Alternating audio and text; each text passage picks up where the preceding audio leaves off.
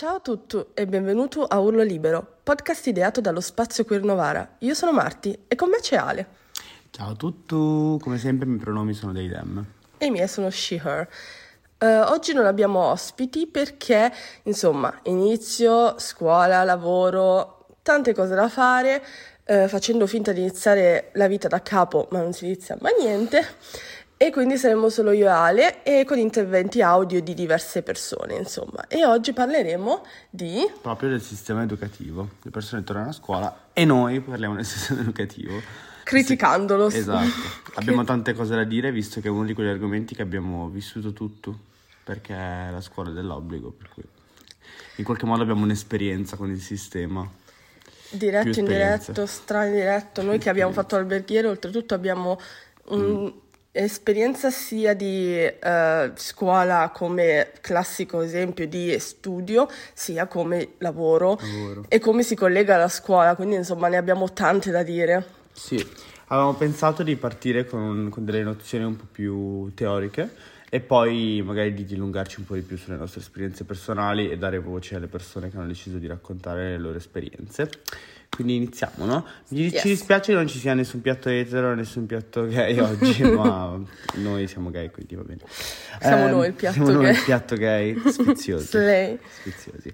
Allora, ehm, prima di inoltrarci in discorsi di potere, abbiamo pensato fosse importante definire quali sono le differenze tra educazione e, tra sc- e scolarizzazione.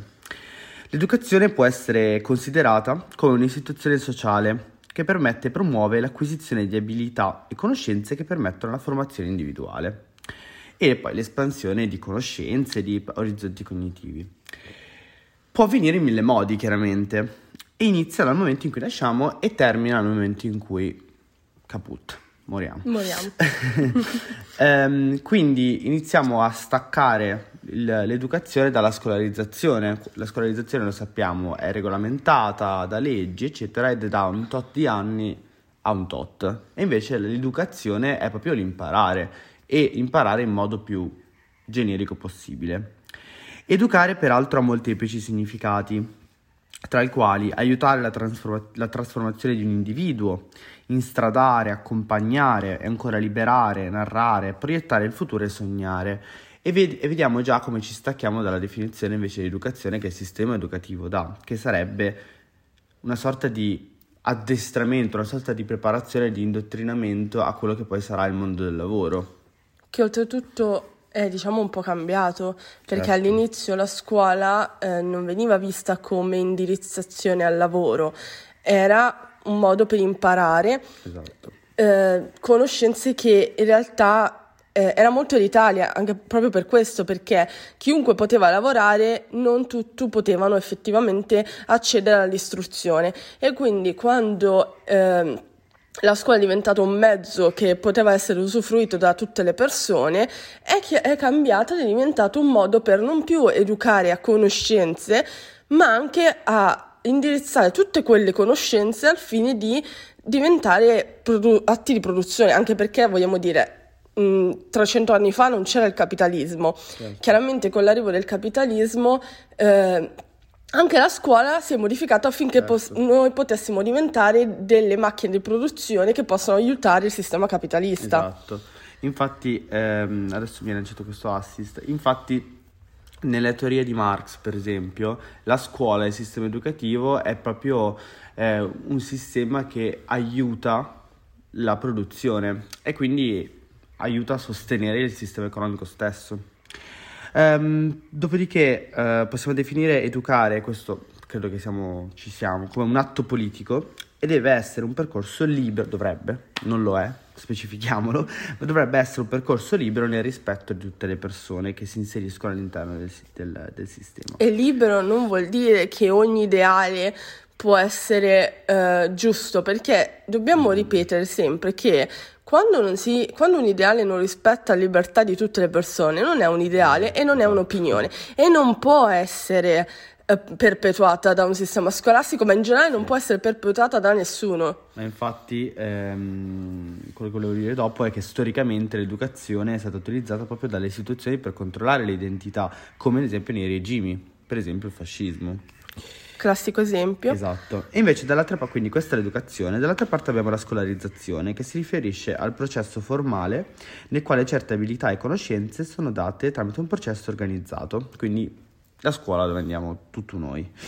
Ehm, nella maggior parte del mondo la scolarizzazione è divisa in blocchi, quindi in Italia per esempio abbiamo eh, asilo in realtà, asilo, asilo elementari, medie e superiori e poi diciamo queste sono quelle obbligatorie e poi c'è l'università, dottorati, bla bla bla. Che oltretutto eh, l'obbligatorio in Italia fino ai 18 anni c'è da pochissimo, perché mm-hmm. fino a quando io avevo 16 anni, se non sbaglio, il massimo era 16, poi all'inizio era fino alle medie. Infatti nella nostra scuola, io, sia io che Marti abbiamo fatto l'istituto alberghiero, nella nostra scuola hanno creato una sorta di prediploma in terza, esatto, che vero. ti dava la possibilità di avere... Mh, un attestato. Sì, era una qualifica di, esatto. diciamo, delle qualifiche che noi potevamo tale avere. Che se le persone volevano stopparsi in terza, in terza sì. potevano e diciamo potevano inserirsi nel mondo del lavoro. Che adesso non è più possibile perché mm-hmm. tu devi per forza um, fare scuola fino a 18 anni. Quello diciamo è un attestato in più che tu mettevi nel curriculum e dicevi va bene io ho fatto questo istituto so cucinare certo. guarda perché venivamo esaminati da degli es- esaminatori esterni e cucinava, era teorico, era in cucina, loro mh, mm, ci giudicavano e poi ci davano l'attestato se passavamo mm. ed era proprio un lascia passare per eh, poter andare a lavorare, cosa che adesso non è più possibile anche se non so se hanno tolto poi la qualifica so o è solo... tolto la qualifica però è molto complesso trovare lavoro, trovare lavoro eh, senza il diploma. Sì, esatto. Um, tornando alla scolarizzazione, il modo in cui viene strutturata in generale l'educazione, ma se parliamo di, di, struttura dell'educazione parliamo di scolarizzazione, è una questione politica, è una questione politica, è una questione economica, sociale e culturale. E infatti i vari paesi, le varie culture strutturano il sistema educativo in modo diverso. Per esempio, e ho scritto delle domande che magari possiamo provare a rispondere o ve le lasciamo in realtà in domanda anche che poteste ragionare. È lo Stato che deve elargire i fondi per il sistema educativo oppure sono i singoli individui a dover pagare per ricevere scolarizzazione? Spoiler. È lo Stato che deve pagare, ovviamente. per noi. Che poi chiaramente, cioè, se giriamo e rigiriamo, lo Stato paga con le nostre tasse, esatto. che poi esatto. sembro veramente boomer, le nostre tasse, però effettivamente gira e rigira comunque... Sì, non è lo Stato il nonno che dà la paghetta. Ecco. Esatto, magari.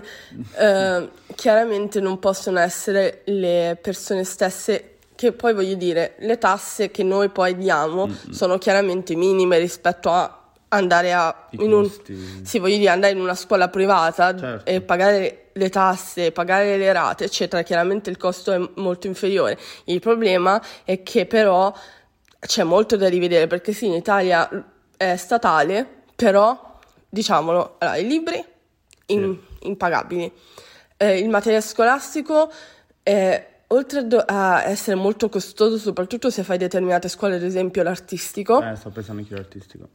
Devi comunque ripetere questo, uh, questo acquisto perché Ma la matita. Hai più materie pratiche, quindi non è che dici una materia e compri solo per quella. Un po' anche noi alla fine, tutte le divise che dovevamo comprare. La divisa, noi avevamo, la divisa oltretutto noi avevamo delle rate che potevi scegliere di non pagare, mm. uh, però c'era la rata di Mm, per, il, per, il, cibo, no? Per il cibo, sì, per comprare le cibo, cose di cucina, che poi è, che lì voglio dire dovrebbe essere lo Stato a dare questi certo. fondi. Anche solo l'idea di richiederlo mh, mm, mm. è sbagliato a prescindere. E quindi è statale. Sì, perché sì. automaticamente tu costruisci una sorta di gerarchia interna, no? Perché poi c'è chi paga e chi no. È chiaro che poi, mh, a meno che non te lo dici in classe, però c'era questa. Cioè, non lo so. No, c'era perché allora, innanzitutto le persone parlano sempre, esatto. chiacchierano, dicono sempre stesse... Mm, cioè, eh, diciamo che dobbiamo pensare in un contesto classe come gli alunni si comportano. Chiaramente si parla e viene fuori la persona che sta mh, mm, bene mm. economicamente, quella che non sta bene. Cioè, io ero in una difficoltà economica enorme e si sapeva, ma perché voglio dire, cioè io non potevo neanche comprare i libri, chiaramente lo sai. Mm-hmm. E quindi la gerarchia si, si, crea ed è il problema che non può crearsi in un ambiente uh, come la scuola e dobbiamo fare in modo che chiunque ha la possibilità di sentirsi alla pari e invece di aiutare si vogliono mettere altre ingenze, ad esempio ti ricordi quando si volevano mettere le divise, Sì, sì. facendo finta che effettivamente la divisa non poteva creare divisioni, quando bastava mettere una persona che invece di comprarsi la camicia da 2 euro si compra la camicia di Gucci e lo vedi benissimo, o come se comunque la- le persone avessero le possibilità di spendere per diverse divise. Certo, certo. E altre domande che mi ero scritto erano: le scuole dovrebbero poter scegliere lo studente in base alle loro abilità? Ci tengo a precisare che questo tipo di domande ehm, me le sono scritte mm, perché queste cose le studio in università e quindi magari, per esempio, dopo mh, farò nomi di alcuni, di alcuni teoristi che hanno studiato il sistema educativo e, e, eh, gli- questi stessi te- teoristi si chiedevano queste domande per arrivare a da qualche parte, ecco. Dovrebbe esserci insegnamento obbligatorio della religione? Dovrebbero le scuole a stampo religioso essere supportate e incoraggiate? E queste domande le faccio, e sono domande di origine culturale, perché hanno un impatto politico sulla vita delle persone. No? Parliamo per esempio di religione. Allora, noi parliamo di religione e religione in realtà è una parola abbastanza ampia.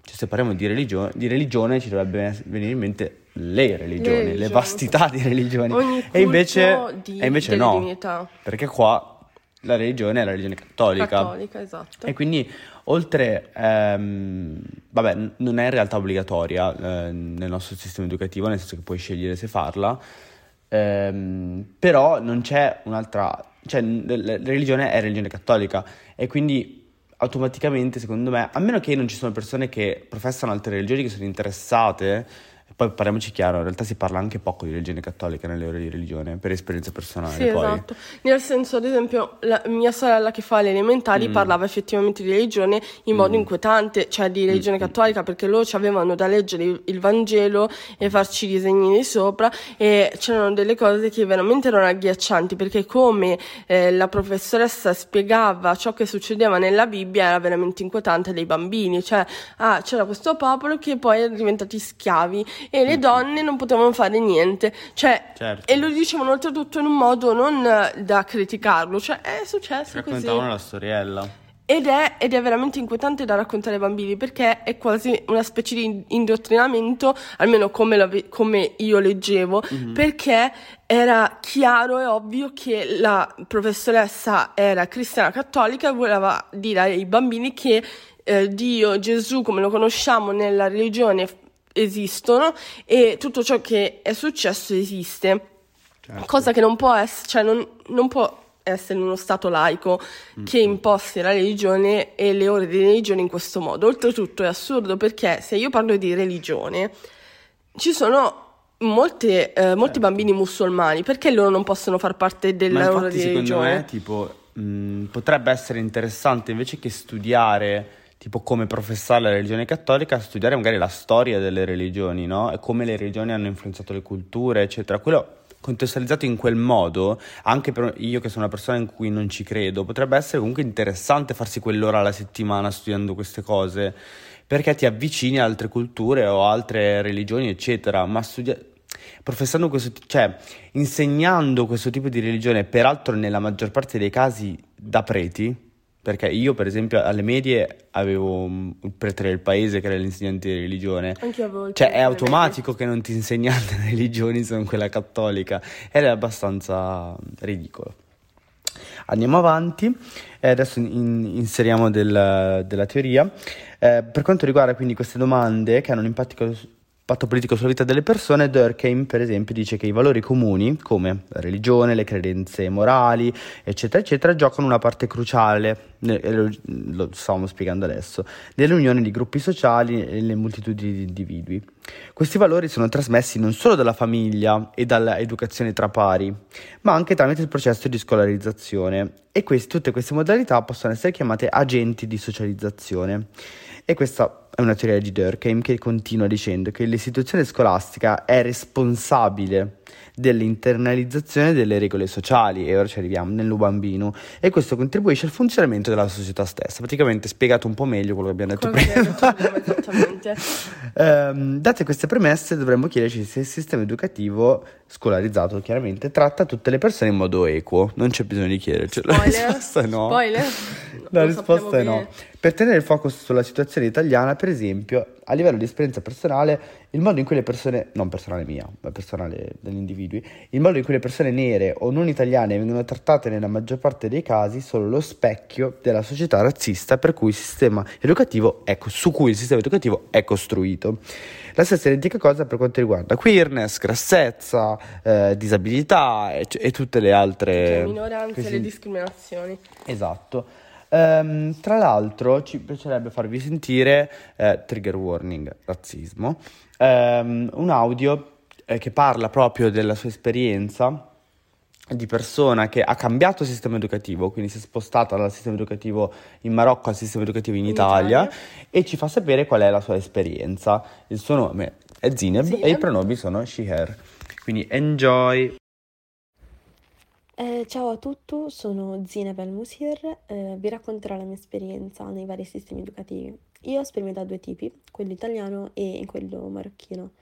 Quello marocchino, diciamo, a parte la violenza fisica come metodo di puni- punizione, diciamo, eh, era sempre associata a sto nome, questa figura comunque dell'italiana, nel senso che eh, nessuno mi chiamava mai col mio nome se non tipo l'italiana. E sta cosa faceva ridere all'inizio, però poi non aiutava a sentirmi molto più a disagio e non inerente comunque nel, nell'organizzazione in cui appartenevo, che in questo caso era la scuola. Invece in quello italiano, um, fino alle seconde superiore, non avevo subito nessuna discriminazione, tranne in questo episodio che ricordo, eh, dove c'era questa mia compagna di classe che eh, aveva attribuito al mio fatto di essere marocchina altri insulti, proprio def- mi ha definito una marocchina di e iniziato a dire altre parolacce, le messe lì proprio da bambini insulti, però comunque hanno un tocco discriminatorio molto razzista, comunque avevo sentito.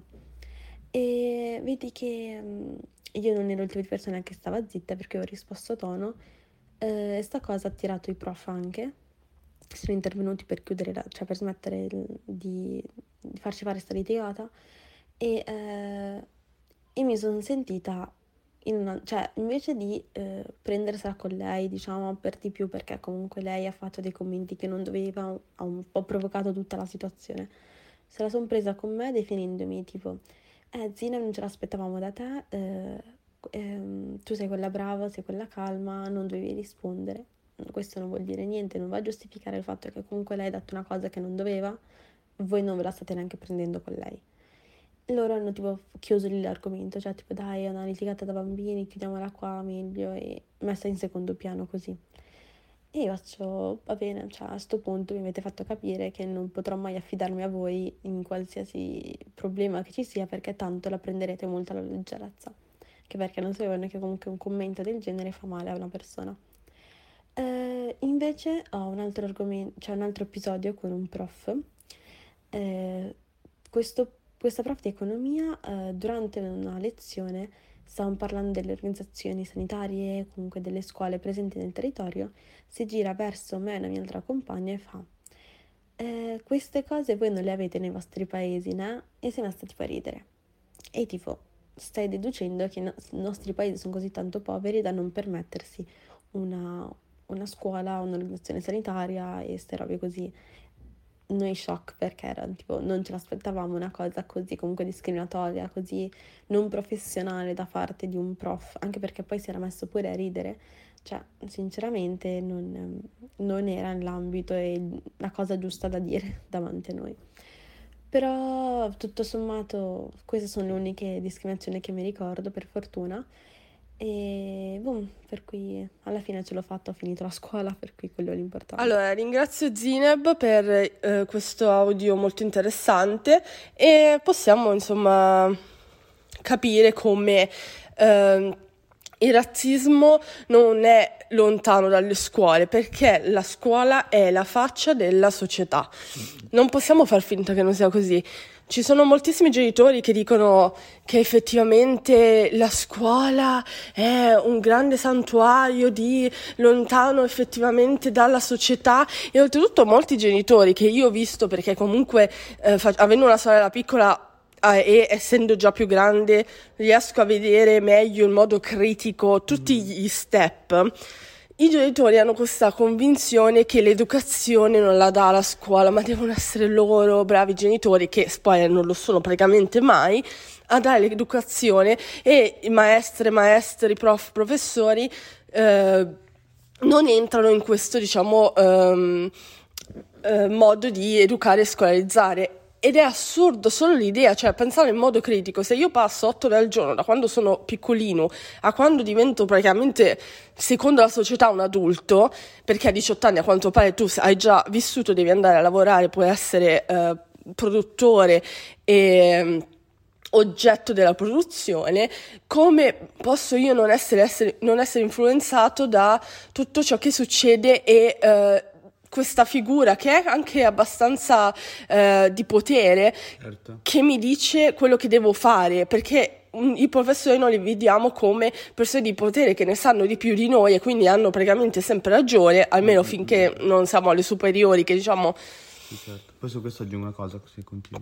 Sì, che... Ehm, diciamo, noi prendiamo anche ispirazione come, non, come negare che mh, mm, prenderli come esempio non sia un modo per uh, shaping, che non mi viene in italiano, com'è, eh, formare, formare. Le, nostre, le nostre idee e i nostri pensieri. Sì, su questo volevo infatti poi per supporto teorico, eh, c'è una teoria di, eh, di Illich che paragona la scuola alla prigione perché eh, studiando il modo in cui il sistema educativo eh, scolarizzato è strutturato, si rende conto che ha principalmente quattro funzioni.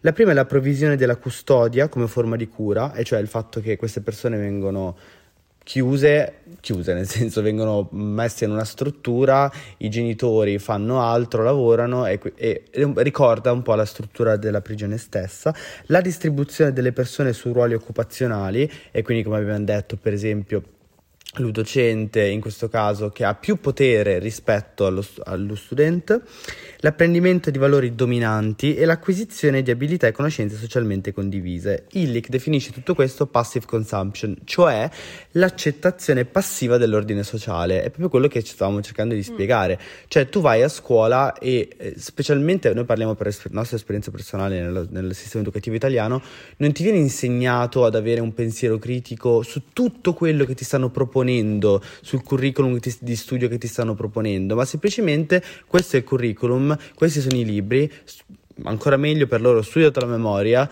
dimmelo il giorno dopo e ti do il voto, il voto che, ti, che, ti, meriti, anche lì potremmo aprire come il fatto che la, il fatto di dare voti automaticamente è una cosa soggettiva e si potrebbe anche basare sull'identità delle persone perché non, non, scherziamo, cioè è chiaro che se siamo in una società razzista è molto facile che magari per, una persona nera possa avere, mh, mm, essere, come dire, um, volevo dire che poteva prendere un, veto, un voto minore rispetto sì, diciamo discriminata per quanto riguarda il la classificazione, la valutazione, de- la valutazione mi veniva a valutare, porca miseria. E oltretutto c'è anche da dire che comunque non si prendono in considerazione eh, problemi come ansia, depressione. Sì. L'ansia sociale è un problema forte e anche se io so effettivamente tutto ciò che dovrei dire, eh, c'è un blocco veramente enorme e il professore, non, cioè, diciamo che non gliene frega niente no. perché lo vedono come una specie di eh, capriccio e come... non ha voglia di studiare. Voglio, e anche non essere capace a parlare. Mm-mm. Ed è assurdo in un sistema scolastico eh, che una persona con l'ansia sociale o con l'ansia in generale non non possa sì, essere anche l'obbligo per esempio delle cioè se una persona allora se io ho ansia sociale e, ven- e so che il modo in cui il sistema fa le interrogazioni è a voce alta davanti a tutta la classe e io so di avere ansia sociale vado la- dal docente e dico io questa cosa cioè per favore organizziamo le interrogazioni in modo tale che in un altro spazio eccetera eccetera e non, a te non te ne frega niente, anzi prendi questa cosa come, mh, mm, non lo so, mh, mm, non ho voglia di studiare o altro, voglio saltare l'interrogazione alto, cioè lì è un problema perché non mi stai riconoscendo il fatto che io sto vivendo una situazione diversa dalle altre ed è giusto che la mia ansia venga considerata nel rispetto del fatto che non, ho, non, sono al pari delle altre persone, ma non in modo negativo. Sì, sì, esatto. E, e oltretutto vai. stavo pensando, parlando della dell'idea di scuola come prigione, effettivamente la scuola è il primo modo per essere socializzati e invece la prigione è diciamo il più grande modo in cui si studia la risocializzazione della persona mm-hmm. stessa. Quindi è molto sì, cioè è veramente molto interessante eh, comparare le due cose perché eh, sono effettivamente molto sì. simili. E sulla questione di autorità, invece Giddens dice ehm, più altro sul modo in cui al bambino viene insegnato a essere emotivamente dipendenti ed intellettualmente indipendenti dalle figure autoritarie. Cioè, il fatto che eh, il bambino apprendono la considerazione che loro hanno di se stesso e questa condizione che loro hanno di se stesso è provvisoria perché varia in base al voto che prendi, mm. perché se, se, prendi un 10 sarai felice con te stesso, se prendi un 2 sarai enormemente triste e deluso da te stesso. E, e, dipende anche dall'opinione che la, l'autorità ha di loro, di, perché nel momento in cui io ho il potere di decidere quanto vale le, le, quanto valgono le tue conoscenze, quanto valgono il modo in cui esprimi le tue conoscenze, in modo tale il modo in cui io ti valuto andrà a mm, in qualche modo cambiare quello che tu pensi di te stesso. Un'altra lezione che viene insegnata loro è la costante sorveglianza.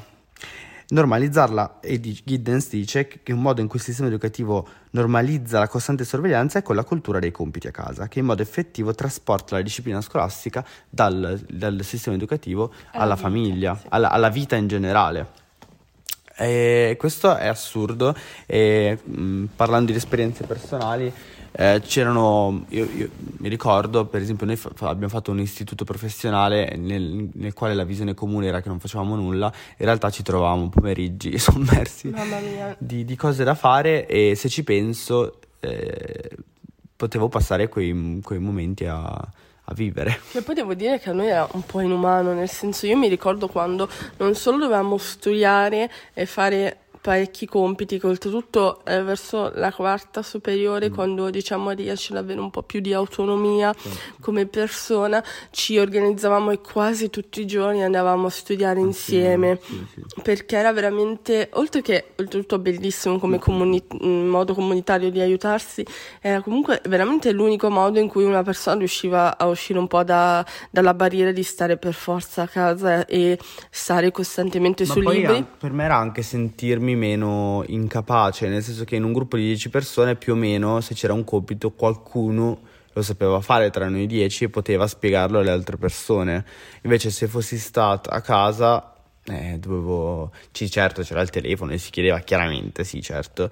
Però mi, mi, sentivo tipo, ah, questa cosa non la so fare, questa cosa non la so fare, questa cosa non la so fare, fammi chiedere. Invece nel gruppo, in presenza, era un po' più semplice perché ti sentivi proprio che eravamo tutto lì per eh, aiutarci a vicenda. Esatto, oltretutto noi avevamo anche i pomeriggi a scuola dove mm. dovevamo effettivamente lavorare perché sì, mm. era un ambito di laboratorio, ma comunque tu dovevi cucinare, stare in una cucina pre- professionale e essere in una brigata e cucinare per quattro ore. Oltretutto, negli ultimi due anni noi avevamo una giornata che faceva paura. Arrivavamo, dovevamo fare due ore di educazione fisica, mm. due ore di sala e quattro ore di cucina. Ciò vuol dire che non solo dovevamo portarci tre divise diverse, ma dovevamo fare tre lavori fisici diversi. Mm. Questo il giovedì, quindi nel mezzo della settimana, il giovedì o il, venerdì, o il martedì, e il giorno dopo potevamo avere compiti, verifiche e tu tornavi a casa perché praticamente la nostra scuola era fuori Novara mm-hmm. e c'erano persone che abitavano addirittura fuori Piemonte. Oh, sì.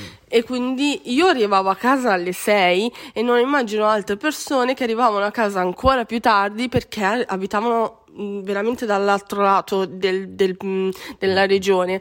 Ed è assurdo pensare che una persona possa effettivamente sostenere un carico di lavoro del genere e poi debba andare a studiare per un'interrogazione che poi andrà a eh, formare tutta la tua vita. Perché diciamolo quando tu eh, entri in un sistema scolastico di votazione di voti, il voto non è basato solo sulla tua capacità di mm. mh, mm, produrre, perché diciamo che eh, produrre conoscenze certo. comunque produrre, ma anche di te stesso come persona. Io prendo brutti voti, ciò vuol dire che sono una persona stupida, inutile, inetta e non saprò fare assolutamente nulla nella vita.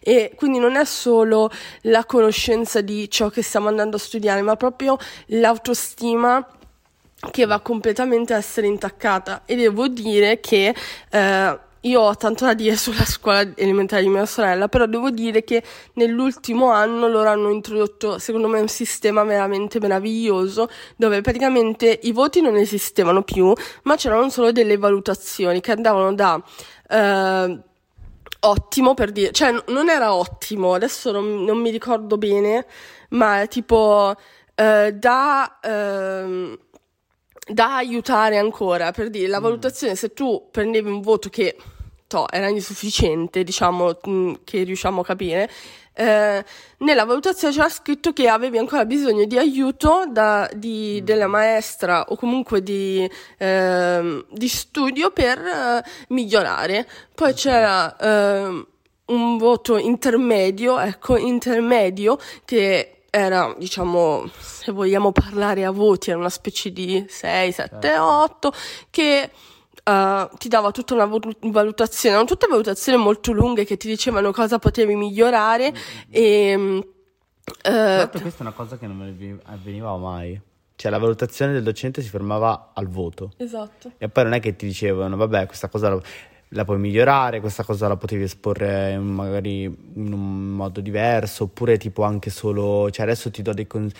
Una cosa che a me sarebbe piaciuta molto è tipo, se una mia lacuna, faccio caso, eh, faccio un esempio, è l'esposizione, dammeli dei consigli, ci sono mille risorse anche online a me, tipo, vabbè, adesso io vengo da. Mh, mm, faccio, mh, mm, si, sono interfacciato col sistema educativo inglese.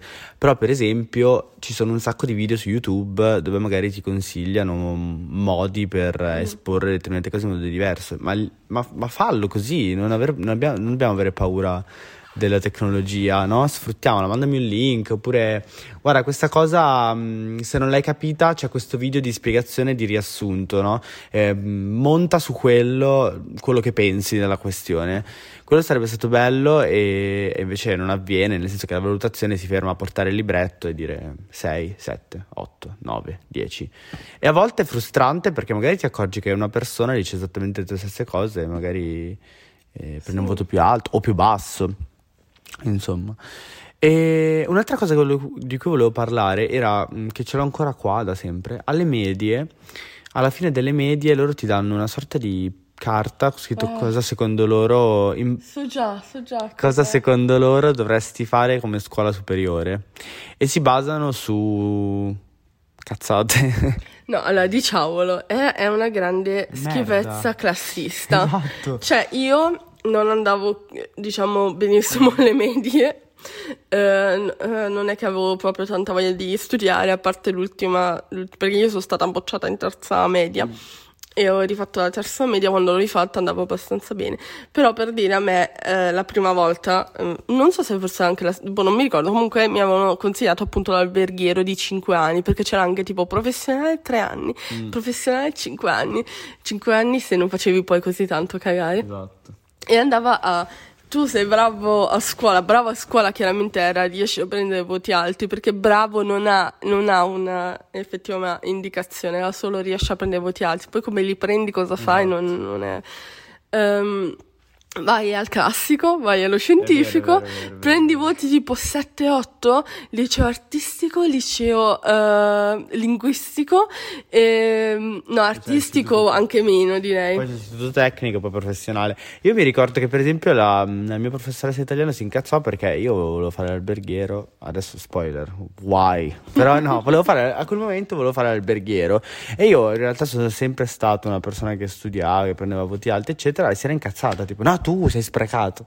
Ma saranno cazzi miei. Ma cosa vuol dire? Ma sprecato cosa vuol dire cioè, poi? Quindi mi stai dicendo che una persona che fa il cuoco eh, vale meno di una persona che... Sì, ma poi questa cosa ha montato l'idea che noi del, dell'istituto professionale alberghiero non, non facciamo un cazzo. ha montato tutta questa cosa perché? Perché effettivamente si è creato questa sorta di modo per mandare le persone che magari o che non studiano o che non hanno la possibilità di studiare o che non vogliono studiare, tutte nella nostra scuola. Infatti, ahimè, la nostra scuola era davvero un covo di persone. Infatti, il nostro alberghiero era eh, nella regione quello che ve- eh, aveva maggiori bocciature È come vero. percentuali. E mi, mi chiedo perché. Ma perché ci ricordiamo la terza accoglienza, 19 persone bocciate. Cioè, lì però, allora, quello che è un'altra cosa del sistema educativo, lì è il, problema è del sistema educativo, non delle persone. Se su una classe di 21 e 19 li bocci, vuol dire che qualcosa stai Qualcosa sbagliando. stai sbagliando. Qualcosa stai sbagliando. Ma io invece- vorrei dire che ma- magari non facciamo niente. Io- a volte veramente sembra di era un eh, ore di lavoro che dovevamo essere pagati perché veramente a parte che prima superiore 14 materie, 14. C'è la mia migliore amica che andava al classico ne aveva 9, 5 materie in più, che a parte che già uno non riuscirai mai a studiare bene tutto il programma perché chiaramente 14 materie in un anno Ma- Mm. e, e due, veramente un sommergere le persone di informazioni che a 15 anni non ha bisogno di essere sommersa. E un'altra cosa di cui volevo parlare sono gli stage. E lì, È risentita la e cosa. lì possiamo veramente Allora, incazzarci. eh, incazzarsi in generale perché gli stage non dovrebbero esistere. In particolar modo non sono pagati. E non obbligatori. Eh, sì. Cioè, E- non era obbligatorio, se no non ti diplomavi, eh. Esatto. E vabbè, io ho avuto un'esperienza particolarmente orribile. Mamma mia. Cioè, Eh, secondo sì. me potresti andare a denunciare tranquillamente. Allora, io ho fatto due, mh, due stage. Due stage. Vabbè, il primo non ho niente da dire, nel senso che sono andato in Liguria, le ore erano- facevo anche meno di quanto dovevo fare. Fantastico. Tranne le condizioni, eravamo in uno scantinato senza finestra. Fantastico, tranne le condizioni in cui eravamo quasi in schiavitù. Cioè, l'unica cosa è che ci permettevano tantissimo tempo, tipo lavoravamo, boh, 5-6 ore al giorno. E lì era... che, lì- era già, che comunque non deve essere. Sì, lo so, infatti comunque è normale. Noi siamo, Normale, noi più che altro siamo già settati in una mentalità Esatto. che la cucina deve essere di 16 di- ore al giorno. di 16 ore al Eh, giorno. ma adesso ci arrivo alle 16 ore al giorno. E poi in quarta ho fatto lo stage e, mm, e niente, è stato mm, schiavitù davvero vera e propria, nel senso che... ehm, allora, premessa, nella mia classe, scuola direi, si era creata questa cosa elitaria che eh, se riuscivi a essere bravo nelle materie eh, pratiche, cucina in particolar modo, eh, il, il docente ti sceglieva, perché Mm. era così. E io sono stato scelto e, e quindi sono andato eh, a lavorare. Eh, quindi poi non ho fatto solo stage, ma ho continuato a lavorare dopo lo stage anche. E anche se bastavano le ore in più che avevo fatto durante le ore di stage per considerarle come extra lavoro, Esatto. ma, ma va bene. E niente, due anni, per, per due anni, vabbè, l'altro anno non era stage però, infatti lì, ma cosa pensavo, vabbè.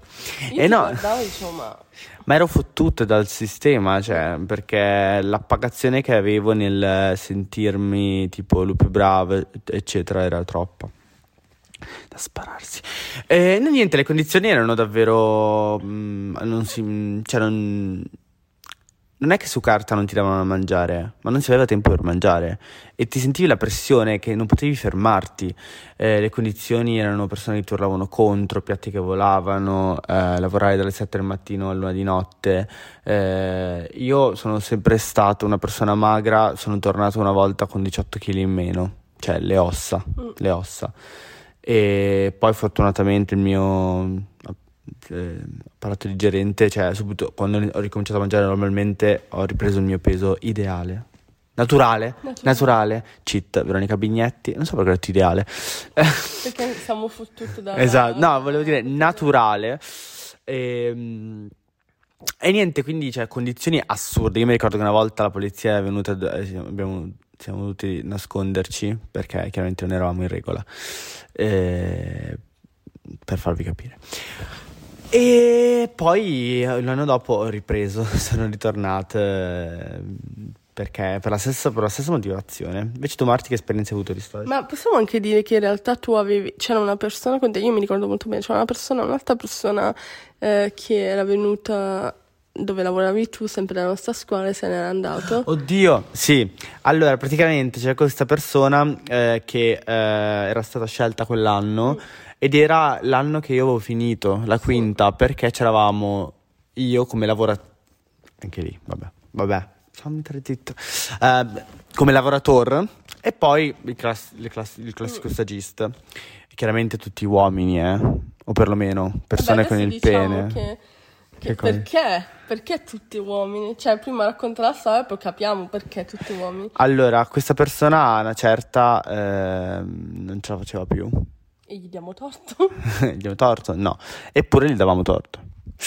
Eh, comunque non ce la faceva più e quindi ha detto io non... Eh, tanto raga in tre giorni facevi le 200 ore che ti servivano per finire lo stage. Quindi... No, comunque questa persona se n'è andata e quindi poi vabbè, eh, se non sbaglio hanno dovuto chiamare un'altra persona, non mi ricordo. Non mi ricordo. Eh, però c'era stata una presa per il culo nei confronti di questa persona assurda. Non mi ricordo cosa volevi dire. No, volevo dire che effettivamente questo è uh, questo mondo macista del ah, sì. se non riesci a sopportare di lavorare 16 ore al giorno, che è praticamente schiavitù, non sei un uomo. Non sei un uomo. E infatti le donne non venivano chiamate perché, detto dal prof, cioè l'ha detto proprio il prof, noi non eravamo abbastanza eh, forti per sopportare. Quindi, cioè, lo sa anche il prof che quello era, quella condizione, condizione era inumana, però chiaramente una donna non poteva mai farlo e va bene così lasciare stare le donne perché onestamente in una condizione del genere, oltretutto con tutti gli uomini in brigata, io avrei un... No, vabbè, io... Mm, no, era assurdo.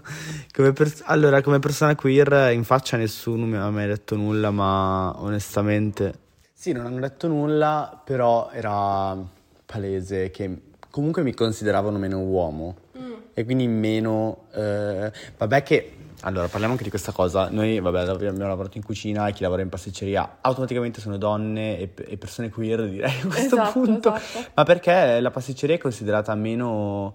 In, se facciamo una scala gerarchica c'è eh, i secondi, i primi, eccetera, il resto della cucina e poi sotto c'è la pasticceria quindi non è mai considerata allo stesso livello. Oddio, non a livello eh, sempre parliamo in modo capitalistico, non a livello um, refined, non so come spiegarlo. Cioè io ho lavorato in hotel eh, molto di lusso, di, di, lusso per, dove la pasticceria veniva rispettata tanto quanto la cucina. Secondo me per quando, quando riguarda diciamo... Eh il classico ristorante, sì, trattoria, esatto, agriturismo, esatto. Anche, c'è anche da dire che ad esempio i i secondi sono molto importanti e molti dei mm. secondi sono fatti di carne mm. e anche lì cioè, ha tutto un tutto un riportare sempre la cultura macista eh, specista che ah, sì, vai sì. a caccia e ti prendi il pezzo di carne e invece la Pasticceria è un modo colorato di espressione, vero, perché ti serve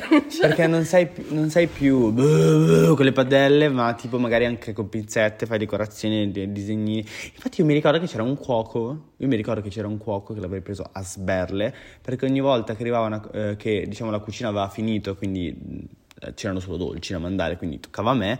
Eh, lui passava e diceva: Dai, così puoi fare disegnini sui piatti, così. Mm. Stavo muori. bestemmiare. Ehm, e, quindi niente questo, vabbè. E quindi sì, le donne non potevano neanche pensare perché effettivamente erano, non erano abbastanza capaci o eh, di sopportare questo lavoro che oltretutto se non sbaglio c'erano delle donne che, della famiglia che sì, eh, sì, nei sì, campi eccetera, quindi in generale faceva un po' ridere tutto. Niente, per concludere gli stage... Eh, ah, su... volevo dire io le cose mie, ah, giustamente. Certo. Uh, Ale, togli la parola, vedo. No. no, scherzo. Allora, io devo dire, no, il primo stage, anche lì, il mio primo stage lavoravo le classiche otto ore qui a Olengo, dove abito. Mm. Ehm, al circolo, beh, chiaramente le, mh, mm, di esperienza ok, nel senso chiaramente devo essere pagata, però è una bella esperienza, ho fatto determinate cose, tranne che i vecchi del, del circolo che chiaramente mi dicevano in faccia che avevo le tette grosse, e non sto scherzando, le, cioè, c'era proprio, ho in mente questa eh, visione di questo signore eh, abbastanza grande d'età che alle 8 del mattino col suo bicchiere di vino in mano mi guarda e mi dice che ho le tette grosse, cioè, mm. e io tipo... Eh, io avevo 17 anni, eh, voglio dire, anche minorenne. E, e quindi vabbè, oltre a questo sipario imbarazzante per dire che comunque anche la, la ristorazione è sessista, è schifosa, è orribile, e oltretutto Ali ha scritto dei, termini, dei, dei post interessanti a riguardo su, sul suo profilo. Sono vecchi, dovete sfogliare però. Sì, però so, ci sono e sono molto interessanti. Um, allora, la seconda il secondo stage io sono andato in un ristorante, no, in un ristorante, in un hotel in Val d'Aosta. E allora noi lavoravamo mm, non esageratamente, cioè le, più di otto ore, chiaramente sono state boh, dieci ore. E eh, diciamo che quello che faceva molto ridere erano le condizioni imbarazzanti, cioè noi mangiavamo alle 11 e mezza del mattino come pranzo e cenavamo alle, 8 e me- alle 6 e mezza e tutto ciò era scarti del ristorante che non davano agli altri. E ma scarti che poi continuavano anche il giorno dopo il giorno dopo finché non si finiva quindi cose che potevano essere tranquillamente scadute. Sempre lo stesso cibo chiaramente. E stanza in due, uno sgabuzzino senza finestra ed era veramente minuscolo, cioè se io dico veramente, non lo so neanche, c'era proprio una striscia con, dove tu dovevi mh, mm, camminare di lato per passare, ehm, quindi veramente assurdo, una condizione di vita veramente imbarazzante, nel nulla perché poi era super in montagna, nel, nel nulla assoluto. E infatti a me è salita una tristezza, una uh, dolore, non volevo, non ce la facevo più, volevo tornare a casa perché veramente era, era orribile, proprio, um, boh, era una prigione seriamente, era tutto chiuso, poi era sempre tutto chiuso, senza, anche dove mangiavamo non c'era finestre, la cucina non c'erano finestre. E in top of the top io ho, ho avuto la, eh, l'idiozia di dire di essere napoletana apriti cielo nel senso perché la brigata veniva tutta da Venezia adesso non voglio dire che i veneti sono tutti degli stronzi eh, che odiano i meridionali però però nella mia esperienza queste persone, cioè veramente vista malissimo, eh, il, il sous chef che mi guardava come se mi fosse cresciuta una terza testa, eh, cioè veramente assurdo. E è che una persona che neanche è lì scelta e vuole andare lì pagata non lo è, deve subire determinate discriminazioni e non solo perché noi non facciamo assolutamente niente se non pelare le patate. Quindi se mi hai, man- se mi hai mandato in uno stage per pelare le patate, onestamente me ne sto a casa perché pelare le patate lo so fare, lo facciamo da 5 anni e vera- fa veramente ridere. Molto. Molto, molto. Poi, vabbè, io sono andata in un altro stage, però questa volta era volontario perché ho vinto la borsa di studio per andare in Spagna, cioè in realtà andare fuori Italia. E sono andata in Spagna, devo dire che, ma anche lì ce, l'ho da dire, perché teoricamente in questa, ehm, diciamo, in questo stage era previsto che tu eh, lavorassi tot di ore e eh, cioè l'idea era quella che tu devi imparare a vivere da solo, però comunque se tu fai l'alberghiero cerchi di fare qual- mm, la prof ti indirizza a un ristorante. Noi eravamo nel ristorante, però la eh, quella che gestiva il, rigio- il, ristorante si era presa la um, briga di dire alla mia professoressa che lei aveva bisogno di babysitter e quindi la prof ha deciso di farci fare metà giornata da babysitter e metà giornata da eh, cuoche, cosa che mi faceva ridere perché nel senso se io sono andata lì perché devo indirizzarmi al lavoro... Tra parentesi, secondo me è solo perché eravate donne, perché se erano due uomini non l'avrebbero mai proposto. Ma assolutamente, Totale. ma ah, totalissimo. E vabbè, no, non sto lì a parlare delle condizioni ehm, che veramente, cioè devo dire che come brigata meravigliosi, meravigliosi veramente, io non penso di essere mai stata così bene in una brigata, c'avevamo il cuoco che era anarchico e dico solo questo. E, ed era per quanto riguarda la brigata, però anche lì, cioè 14 ore al giorno tra babysitter e eh, lavorare era veramente era veramente assurdo. Chiaramente non venivamo pagate né per fare la babysitter né per fare ehm, cuo- cucina, insomma, le cuoche, che era oltretutto metà cuoca, metà pizzeria, quindi dovevamo fare pure le pizzaiole. E, ehm, in condizioni di lavoro assurde con un caldo della Madonna dove non c'era neanche un attimo di eh, respiro, dove passavano gli scarafaggi, cioè non voglio neanche entrare troppo nel dettaglio, però anche lì uno stage che ho scelto io comunque non mi dà il modo di effettivamente fare quello che dovrei fare mm. e con orari di lavoro che non, non, è possibile perché 14 ore di lavoro è assurdo, è assurdo e, e anche lì vabbè frasi sessiste, cose e se, se sei una donna è praticamente eh, normale amministrazione e quindi cioè i nostri stage erano... Sì, era schiavitù, peraltro vabbè, sappiamo cosa è successo poi recentemente con, eh, con, tutti i PCTO, tutte le proteste per le, pers- per le persone che sono morte.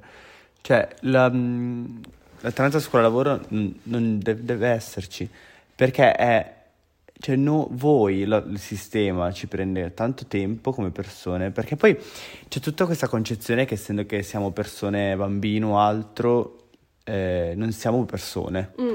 e che quindi non, il nostro tempo non, non, debba essere impiegato per fare cose che ci piace, ma deve, deve, deve, essere impiegato in cose che dobbiamo fare perché la famiglia o il sistema ci obbliga a fare. Quindi prima ci prendete tanto tempo per, per entrare nel sistema educativo, poi ci aggiungete anche altro tempo eh, dove dobbiamo anche lavorare. Eh, già la scuola è, è, uno strumento per, estremamente capitalista per prepararci al mondo del lavoro. Anche all'interno del sistema educativo dobbiamo lavorare. Lavorare gratis, lavorare gratis è schiavitù. Punto. Punto. Che poi da quando la scuola deve essere un mezzo per imparare a insegnarti sì, a, no, a, lavorare? Non, non cioè, assurdo. La scuola deve essere un mezzo per studiare e imparare soprattutto, imparare cose. Cioè, da quando abbiamo perso la bellezza di imparare cose diverse da quello che conosciamo. Questo deve essere, deve essere uno sguardo nel mondo a quello che succede nel modo mm, mm, poi piano piano crescendo più critico possibile, nel senso che eh, insegnare e dare gli strumenti alle persone a capire che eh, vengono socializzati in un certo modo e quella socializzazione non è come eh, credono che sia e devono dare gli strumenti di vedere de- eh, determinate discriminazioni come sono, determinati pezzi di storia come mm-hmm. sono, perché eh, il colonialismo eh, visto come una favoletta non è più possibile. Insegnare quelle con quello sguardo critico e che poi quello può aiutare a vivere effettivamente bene, avere uno sguardo critico. Un'altra cosa sulla scuola o altro, eh, come esperienza personale, io ho deciso di iniziare l'università e di studiare sociologia e le uniche mh, domande che mi vengono fatte è per quale lavoro ma quello che dico sempre io è mi interessa la cosa che sto studiando e poi in qualche modo troverò un lavoro che, che riguarda mm. questo ambito, no? Ma perché devo farlo? Soprattutto quale lavoro non, non, dalla scuola, chiaramente, non dall'università, dalle persone esterne. Sì, sì, no, no, l'università non, eh, figurati. Ehm, no, le persone esterne, ma anche la famiglia o altro. Io capisco la preoccupazione perché sono persone mangiate dal capitalismo e che se devi studiare è per arrivare a una posizione lavorativa però cioè, nella mia testa mi fa arrabbiare perché dico, cavolo, io ho deciso di iniziare a studiare sociologia perché era una sorta di ambito che mi piaceva anche prima con l'attivismo e altro e ho deciso di an- entrare in un sistema educativo che potesse insegnarmi e... e cioè, boh, io studio finalizzare finanza la finalizzazione è che voglio studiare e mi piace apprendere e fine. fine. Dopodiché trover- dovrò trovare un lavoro perché bisognerà lavorare, ma quello sarà una conseguenza. Quindi basta chiedere alle persone tipo che lavoro io fare. Ma poi che cosa vuol dire? Che lavoro vuoi fare? Ma che poi come sto. Sto a domanda alle elementari. sì. Ma che cosa ti dovrò mai dire alle elementari? Voglio fare la principessa? Cioè, Veterinario. il vete- no, io ero la stilista, la, la maestra. Cioè, ma che cosa ti dovrei dire a, a, a 4 anni, 5 anni, 6 anni? È assurdo ed è oltretutto questo modo di indottrinare le persone, Ah, sì, i bambini, al fatto che comunque la loro massima eh, ambizione della vita sarà Lavorare. lavorare, essere eh, schiavi del capitalismo e essere delle macchine di produzione. Perché è impostata tutta la scuola praticamente È in questo che, modo. è chiaro che tipo, mh, come diciamo sempre, uscire dal, dal capitalismo e altro è un percorso lungo, eccetera, però si potrebbe iniziare anche da piccole cose, come per dire, eh, iniziare a non vedere la scuola proprio come uno strumento per andare a lavorare, ma iniziare a, anche quando facciamo domande per il futuro, Mm. per esempio dire... mh, cioè, a iniziare a far capire alle persone che il lavoro lo dovrai fare semplicemente perché dobbiamo mantenerci tutti in questa società e che non deve essere per forza un lavoro collegato al tuo titolo di studio, perché poi si creano anche così tante aspettative interne e delusioni anche perché non si trova il lavoro che avevi deciso di fare in base al titolo di studio e altro. Chiaro che è più bello perché l'hai deciso, però deve essere, secondo me il lavoro deve essere proprio una cosa secondaria. È chiaro che poi non lo è perché prende tanto tempo durante la giornata ed è la cosa primaria di tutti noi, eh, però deve incominciare a esserlo sempre meno. Cioè, il lavoro dovrebbe essere qualcosa che faccio in modo comunitario per aiutare la società in cui sto, società, non governo, società come comunità. E deve essere qualcosa che poi mi permette di fare quello che effettivamente voglio fare. Esatto. Cioè, quella cosa lì che mi dà i mezzi, purtroppo, perché purtroppo viviamo in una società dove ci sono i soldi e tutto basa sui soldi, dove- che poi mi permette di fare quello che effettivamente io nella vita voglio fare, che di certo non è lavorare, perché a prescindere avere un lavoro dei sogni non esiste, perché anche quel lavoro dei sogni, quando, quando sarà 10 ore al giorno e la maggior parte della tua vita la passi a lavorare e a passare a colleghi che sono delle merde e a capi che sono ancora più merde, ti pos- posso assicurare che il lavoro dei sogni non esisterà più, perché anche quello lo schiferai, perché arriverà al limite che non ce la fai più a farlo. Ehm, per, con- per, per concludere, mi è capitato di vedere. ehm, io, raga, metto il neutro in ogni parola, verbo, articoli. Ormai il neutro, ogni parola ha la schwa per me alla fine. Vabbè, mi è capitato di vedere eh, questa diretta super interessante eh, di The Pagan Anarchist con il dottor Raffaele eh, Rubecchini. Eh, e parlavano dell'intersezione tra sistema educativo e educazione anarchica slash libertaria. E quindi l'ho ascoltata molto interessante e ci piacerebbe apportare alcuni punti che loro hanno affrontato come educazione, liber- dell'educazione libertaria come strumento di opposizione al sistema educativo in cui viviamo. E quindi eh, credit sono tutti del dottor Raffaele Rubecchini, di cui taggheremo. Ehm, Cose che anche tra l'altro abbiamo già detto durante il corso della puntata, come per esempio che l'educazione non deve avere fini capitalistici, per esempio. Ehm, vuoi dire tu questo, Marti? Sì, che vuole eliminare la figura del docente come forma gerarchica di, ca- di cui parlavamo prima, oltretutto, di potere, ma come fautrice di processi. Insomma, l'abbiamo- ne abbiamo già parlato. Sì, e poi ricollegando questa cosa, vedere la, mh, la persona come, cioè docente, chiamiamolo docente, persona, com- semplicemente come una persona più esperta su un certo campo, come una guida, una sorta di aiuto. Ti- Esatto. Io, io ho delle conoscenze e le passo a te, ti accompagno e non ti, non ti voglio imporre delle conoscenze, ma se tu mi dai il consenso di insegnartele, io te le scambio. E poi magari tu mi dai qualcosa. Cioè, nel senso, le tue conoscenze che hai, perché questa cosa che poi le persone adolescenti non hanno conoscenze che possono insegnare alle persone adulte fa cacare, eh, perché l'abbiamo visto. Allora, no- per esempio, la nostra prof di inglese mh, sicuramente non, non fa educazione libertaria. No.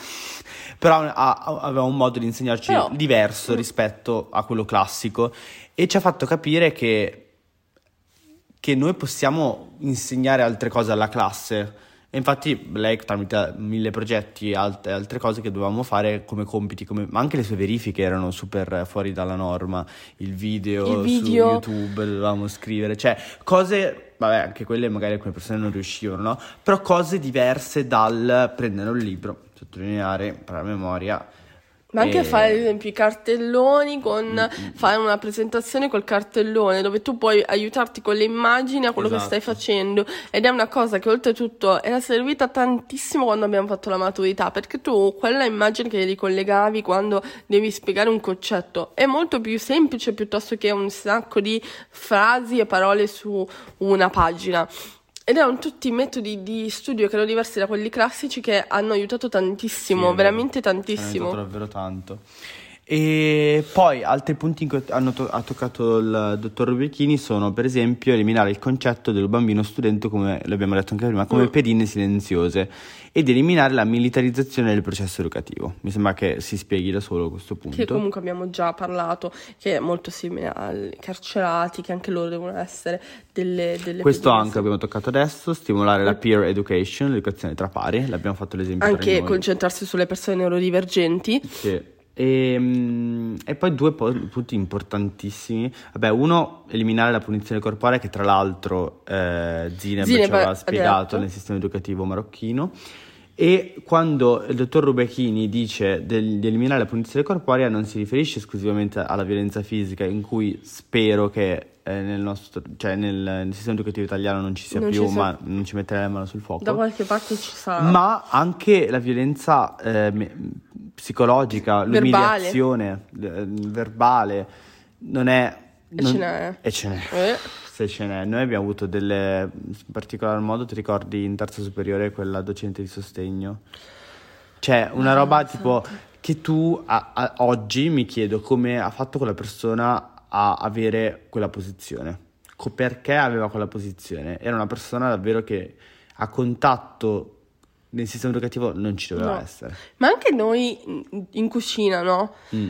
Eh, che noi adesso lo prendiamo in modo scherzoso, cioè lo prendevamo in modo scherzoso, ma se ci pensi il modo in cui il prof si poneva con noi, ci lanciava Sì. le cose, non è una cosa normale. Cioè puoi anche farlo in modo scherzoso, però non siamo amici, cioè, eh, ed è, è comunque ricollegabile molto alla cucina, perché la cucina ha questo senso di militare che io ti Mm. punisco Sì, se... voglia. eh, Quel video che mi hai mandato quel su vi- TikTok.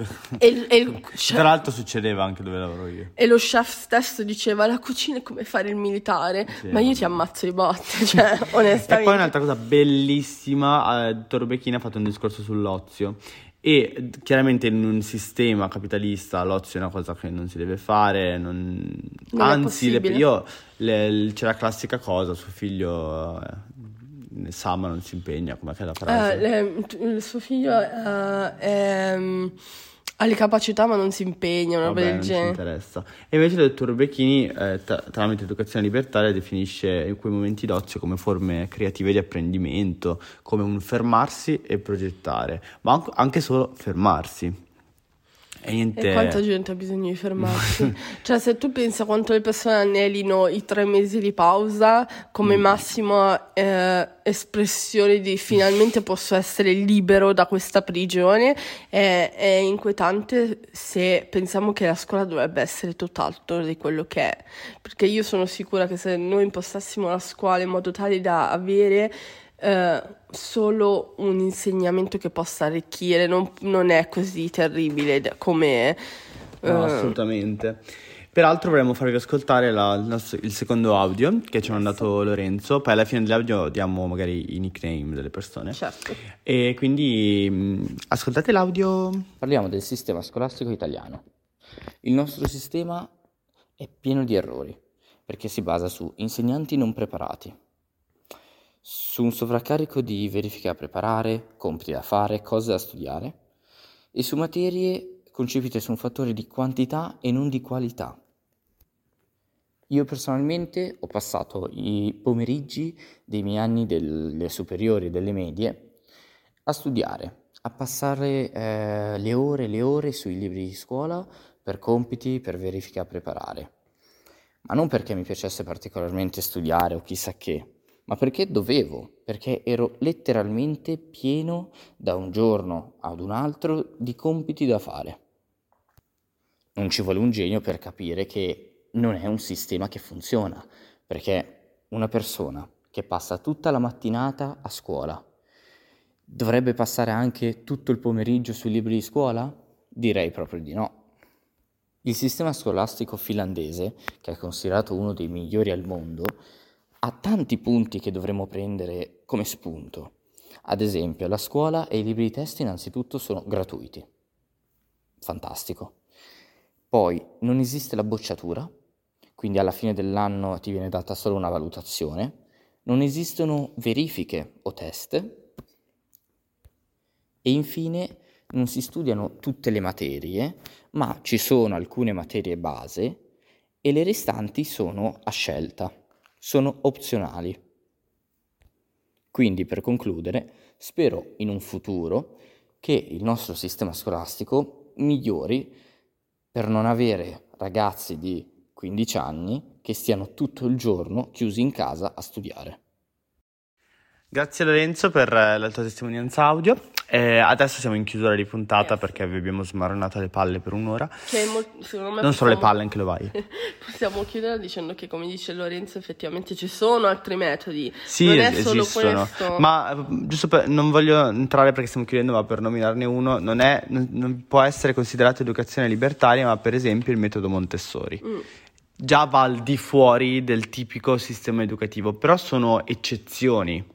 Sono Mi eccezioni. sembra che, che oltretutto come... eh, No, poi ha un'eccezione super negativa. Esatto, sembra che sei elitaria, Sì. è borghese, cioè, che secondo me comunque è sempre un modo per eh, Ah sì, scredit- screditare, valorizzare il sistema, E mantenere niente, lo status. L'unica cosa, diciamo, allo studenti che lo so che magari sembra che la matematica o eh, fare le equazioni non sia poi così importante per lavorare, ma chi se ne frega, perché non tutto quello che dobbiamo studiare deve servire per lavorare. Mm. Quello che, che è una cosa che io odio quando leggo in giro, quello che studiamo può essere semplicemente usato perché sai una cosa in più e ti può arricchire come persona.